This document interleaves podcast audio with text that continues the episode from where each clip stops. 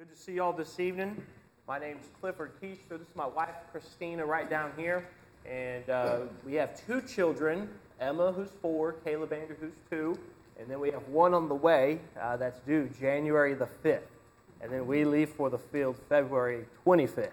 And so we're in the closing days of our deputation time. I'll have you turn in your Bibles, if you will, to 1 Corinthians chapter number 3.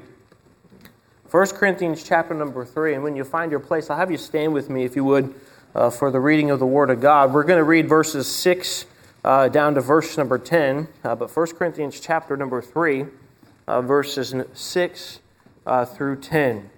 And the scripture says there, he says, I have planted, Apollos watered, but God gave the increase. So then neither is he that planteth anything, neither he that watereth, but God that giveth the increase. Now he that planteth and he that watereth are one, and every man shall receive his own reward according to his own labor. For we are laborers together with God. Ye are God's husbandry, ye are God's building. According to the grace which is given unto me as a wise master builder, I have laid the foundation, and another buildeth thereon. But let every man take heed how he buildeth thereupon. Let's pray. Father, we do thank you for this day. We thank you for this time that we can come around and gather around your word, Father, and consider uh, this great commission, Father, that you've given us. Father, help us all uh, to consider our personal involvement in this endeavor, Father, in this, uh, this command that you've given to us, Father, and help us, Father, uh, to do more uh, for the cause of Christ. Father, be with us now. Father, help us to respond as your Spirit speaks. We pray these things in Jesus' name. Amen. Thank you. you may be seated. Here in this passage of Scripture, as Paul is writing to the church there in, in Corinth, he's uh, talking about the different roles that he and Apollos had in the preaching of the gospel, and he, he likens it to uh, the planting of, of, of, a, of a, and sowing the seed. And he says, I planted and Apollos watered, and then God, of course, we know, gives the increase. He's the one who uh, causes uh, the, the plant to bud forth. And here in this passage of Scripture, he was talking about uh, everybody having their, their place and their involvement in this program of, of sowing the seed of the Word of God into the hearts of mankind. Each and every one of us ought to be involved in this process in some way, shape, or form, whether it's that of planting or watering. Uh, we, there's different ways in which we can be involved through prayer. Uh, we have uh, faith promise giving and other things like that, but then we also have our own personal responsibility in the planting and the watering of being uh, uh, our own personal witness and speaking to those whom God brings in our pathway. And it's really interesting here in this passage of Scripture as, as Paul's laying this all out here, and uh, we think about uh, this process of the, the sowing and the watering and the planting of the Word of God. And, and we think about the motivation for it. You know, in all honesty, the, the main motivation for this ought to be our love for the Lord, for what He's done for us. He, he gave His Son upon the cross. He saved us when we were enemies with Him. He saved us. He, knowing that we were wretched sinners, He still gave His Son for us. And out of a heart of love and thanksgiving for what God has done, we ought to just want to be able to tell others about the good news of the salvation of the Lord Jesus Christ.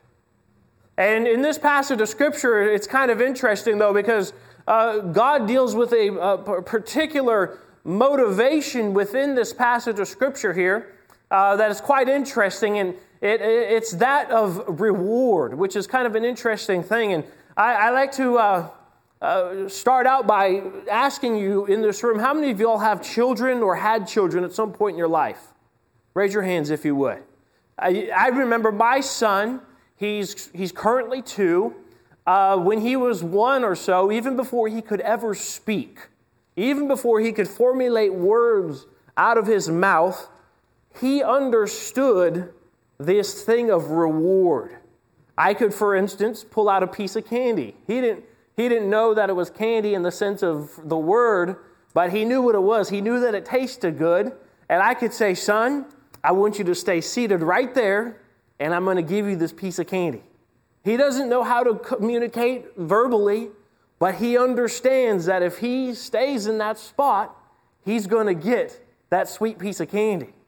It's just interesting to see how, with, I don't know why God put it within us, but we understand this thing of reward. You, you do the thing that's required and you get a reward. It, the first time I ever preached the sermon, the place I was at, I was actually in a small church in the town of Las Vegas, Nevada, which I thought was kind of ironic uh, to preach the sermon there. But listen to this statistic that is given. It says nearly half of all U.S. adults say they have played the state lottery. And it was just kind of ironic to be preaching this sermon for the first time. But you, all these adults there in the United States, they, they love this thing of getting a reward. They go and buy these tickets and with the hope of getting the big reward. We think about people that, uh, that are in uh, sports and things like that. You consider this for a moment. Uh, you think about Olympians, these different people there, or even you know NBA people or NFL people or, or hockey teams and things like that. There are people in this world, their entire life is dedicated to winning that prize, that medal, that, that trophy, that, that the, whatever it is, the, the main goal there. They, they wake up they, when they wake up, their, their daily routine, everything, what they do, what they eat, everything that they do throughout their day is all with a focus of winning that tournament, winning that match, and receiving that prize. Well, a very big dedication uh, to winning uh, this thing. You think about this for a moment. People will go to great lengths to receive rewards and prizes in this world. If you've ever had a, a, uh, a, a contest at church, you know, who, I remember growing up in church, we would have contests of, you know, the, whoever brings the most visitors is going to win a prize. And you would see people that wouldn't show up for visitation ever. They would end up being some of the people that would end up winning that because they were motivated by a prize. We are, we are very much motivated by prizes and things like that. And it's really interesting to consider the great lengths that we will go through to win a prize, if you will. I think about those in the career uh, world, in the professional world. I remember uh, when I was working professionally, I remember I would bend over backwards to please my bosses to do what was needed for the sake of that promotion, for the sake of getting that next raise, or for the, whatever kind of compensation there was. We are motivated by this by, by the aspect of reward.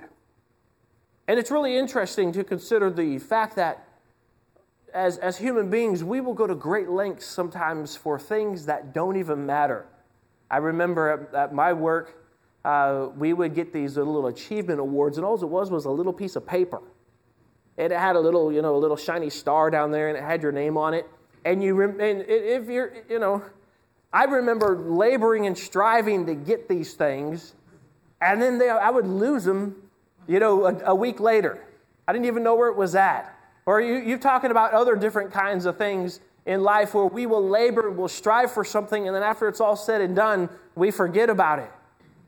And we go through all this labor and this and the struggles and these trials to win these temporal awards. But here in this passage of Scripture, it's dealing with the rewards that we will receive in relation. Now, listen closely to the efforts that we put forth in the planting and watering the seed of the Word of God in the hearts of mankind. And I use that word efforts and I emphasize that because the Bible says, Paul, I planted, Apollos watered, and God is the one who gives the increase. And we'll see as we go through this that uh, the efforts that we put forth in being a witness and being involved in, in, the, in, in the Great Commission. Uh, we'll see this a little bit more closely here. But I'm going to preach to you all tonight a message called Paul Planted, Apollos Watered. Now, what are you doing? Or I can say more collectively, Paul planted, Apollos watered. Now, what are we doing? Are we involved in this thing of missions personally? Are we, are we giving? Are we praying? Are we involved in the, in, the, in the giving process? Are we personally being the witness that we ought to be ourselves in the area that God has placed us?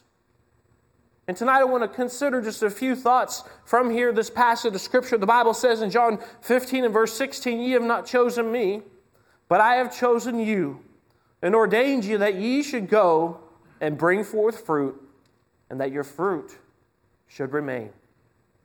And so, for the next couple of moments, we're going to consider a couple things here from this passage of Scripture. Look, if you will, in verse number 8. The Bible says here in verse number 8, it says, Now he that planteth and he that watereth are one, and every man shall receive his own reward according to his own labor. Simply put, we'll receive our own reward according to our own labor. This is something that we each and every one need to consider when it comes to our involvement in this, this great commission that God has given us. Because of the fact we're a member of a local church and we may come faithfully to the local church and be in church, you know, Sunday morning, Sunday night, be in church when uh, every day there's a special event. But if we aren't personally involved in the process of giving, of praying, of being a witness, that is what God is looking at on an individual level is what are we doing specifically ourselves? We aren't going to, we, we think about some of the funny stuff we have in, in America is we have participation awards and things like that. You are, you, you are participating, you are involved with something. And, uh, but when it comes to this thing of the process of uh, planting and watering the Word of God, God is going to look at each and every one of us individually. And He's going to uh, see our involvement, we will be rewarded, not according to what the pastor has done or what our neighbor has done or what another brother and sister in Christ has done, but we're going to be given an account of what we've done specifically ourselves. And therefore, we can't rely on what somebody else has done in this thing of planting and watering the seed of the Word of God in the hearts of mankind. We must consider what we specifically ourselves are doing. The next thing I want to consider is in verse number 13, if you will. I'll read verse number 11 down through verse number 13. But the scripture says here, For other foundation can no man lay than that is laid, which is Jesus Christ. Now, if any man build upon this foundation gold, silver, precious stones, wood, hay, stubble. Now, listen to this statement very closely. Every man's work shall be made manifest, for the day shall declare it, because it shall be revealed by fire. And the fire shall try every man's work of what sort it is. Simply put, this next thing we're going to consider is that our work will be made manifest. You think about it right now, the things that we do or we are not doing, they may kind of go under the surface. They may not be seen by everyone around you. Your involvement or the lack thereof may not be seen. People may not notice it, but let me tell you that God is watching. God is always watching and He knows what's going on and He knows our involvement when it comes to the planting and the watering the seed of the Word of God.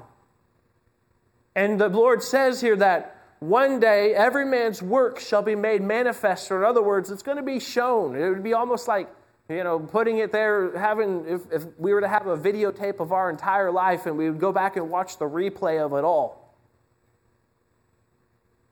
and we would get to see our involvement. And we'll give an account to the Lord for what we've done with this great salvation that He's given us. And I want to, for just a couple of moments, consider this thing of giving an account. How many of you all have ever, I guess, would it, would it be considered the mounted police here in Canada? Or the police officers? So if you were, let's say for instance, you're out here driving down the road and it's 30 kilometers an hour and you're driving 50 and you uh, drive by a police officer and you see his lights come on. How many of you ever experienced this situation before? How many of you ever, okay, go try it tonight and, and you'll, you'll see what it's like.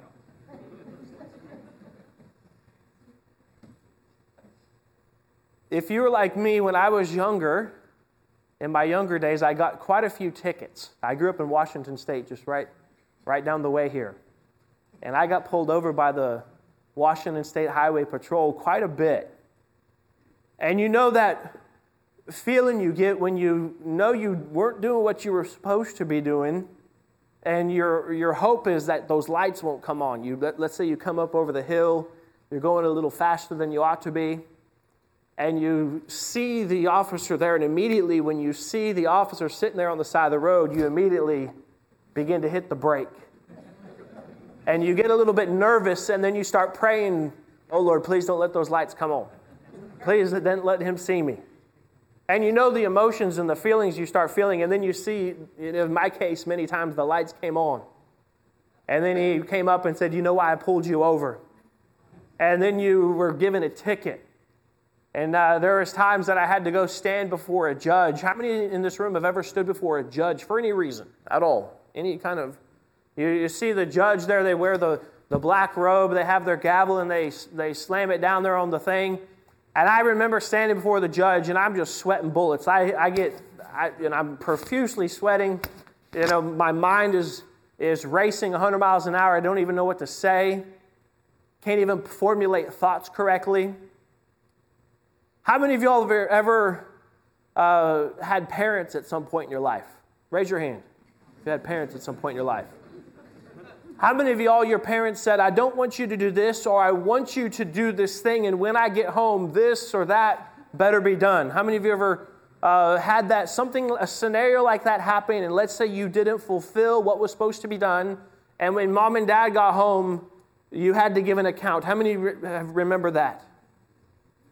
How many of you have, uh, I remember working and doing something maybe very foolish at work and had to go explain, uh, you know, a situation at work to a boss. Who's ever had to explain themselves to a boss? How many of y'all have ever, uh, when you were in school, had to explain yourself to the principal? You got called into the principal's office. We all know these, these situations. I remember one time uh, I had a letter show up in my mailbox. And on the big bold letters, right there on the outside of the envelope, it said IRS. I know you guys don't have IRS. What would be here? Okay. And so you have this thing pop up there, and it says IRS, and I don't even have to open it. And I'm already nervous. You think about this for just a minute, though this thing of giving an account. We give an account to a police officer. We give an account to a judge. We give an account to maybe a teacher or a principal or to a parent. And you think about the feelings and the emotions you have when those situations, you, you, you, know, if you're anything like me, you're probably sweating, your mind's racing 100 miles an hour, you're trying to figure out how everything went. And this judge, this officer, this parent then makes a judgment call looking at the evidence that they see. They just look at what they can see and try to piece it together and they make a judgment call. This is just another human. You think about the emotions and the different things that are going through your head and through your body at that moment when you're giving an account to another human. Think about that. Let that sink in for a second. You think about those feelings, those emotions, and think about how much that will be magnified when you stand before God Almighty, when you stand before the Creator of heaven and earth, the one who can not only see the outside evidence, but he knows our thoughts afar off. His word, the Bible says, is a, is a discerner of thoughts and intents of our hearts. And you think about what you're going to say to the Lord Jesus Christ one day when you stand before him and you give an account for the things that you've done in your body. And especially in relation here to this program of sowing and watering the seed of the Word of God in the hearts of mankind. What kind of excuse will we give to the Lord at that day? Will we say, Well, Lord, I, I had my own agenda, my own plans. Lord, can I have a free pass? Will, he, will that be a sufficient answer? Will he say, My child, yes, your plans and your agenda was so much more important than mine. I'll let you have a free pass? I think not. Think about the gravity of this that one day we will stand before God and and we will give an account for our involvement, our personal involvement in the Great Commission, the sowing and the watering of the seed of the Word of God in the hearts of mankind. We will receive our reward according to our own labor. Our work will be made manifest. We will give an account. It will be put on display for all to see. Now, verse number 14 and 15. If any man's work abide that he hath built thereupon, he shall receive a reward.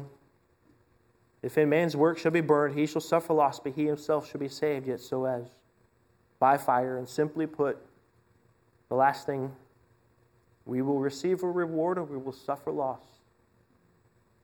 for what we've done or what we have not done. The scripture teaches us in 2 Corinthians 5:17 we will all appear before the judgment seat of Christ that every man may receive the things done in his body according that he hath done whether it be good or bad. Knowing therefore the terror of the Lord we persuade men. Revelation 22 and verse number 12 and behold I come quickly and my reward is with me to give to every man according as his work shall be. Tonight we need to consider this thought. What am I personally doing? How am I involved? Am I praying? Am I giving? Am I personally being the witness that I ought to be? Am I involved in the Great Commission or do I sit idly by and watch all my other brothers and sisters in Christ take, their, take the load of the work to pick up my slack? We have no excuse not to be involved. God promises His power and He promises His presence.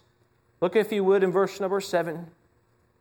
So then, neither is he that planteth anything, neither he that watereth, but God that giveth the increase. It's all of God's power. He's the one who's going to do the work because if we're just willing to go and be a vessel that's willing to be used, it's His power. In verse number nine, he says, For we are laborers together with God. He's promised to be with us. He's promised to help us and be right along with us when we go. He's not going to leave us and let, leave us hanging to dry out there. He's going to be right along with us and he's going to want to be the one to empower the work. So he's promised his presence, he's promised his power. We have no excuse. The scripture says Paul planted, Apollos watered. Now, what are we doing? What are you doing, Pastor?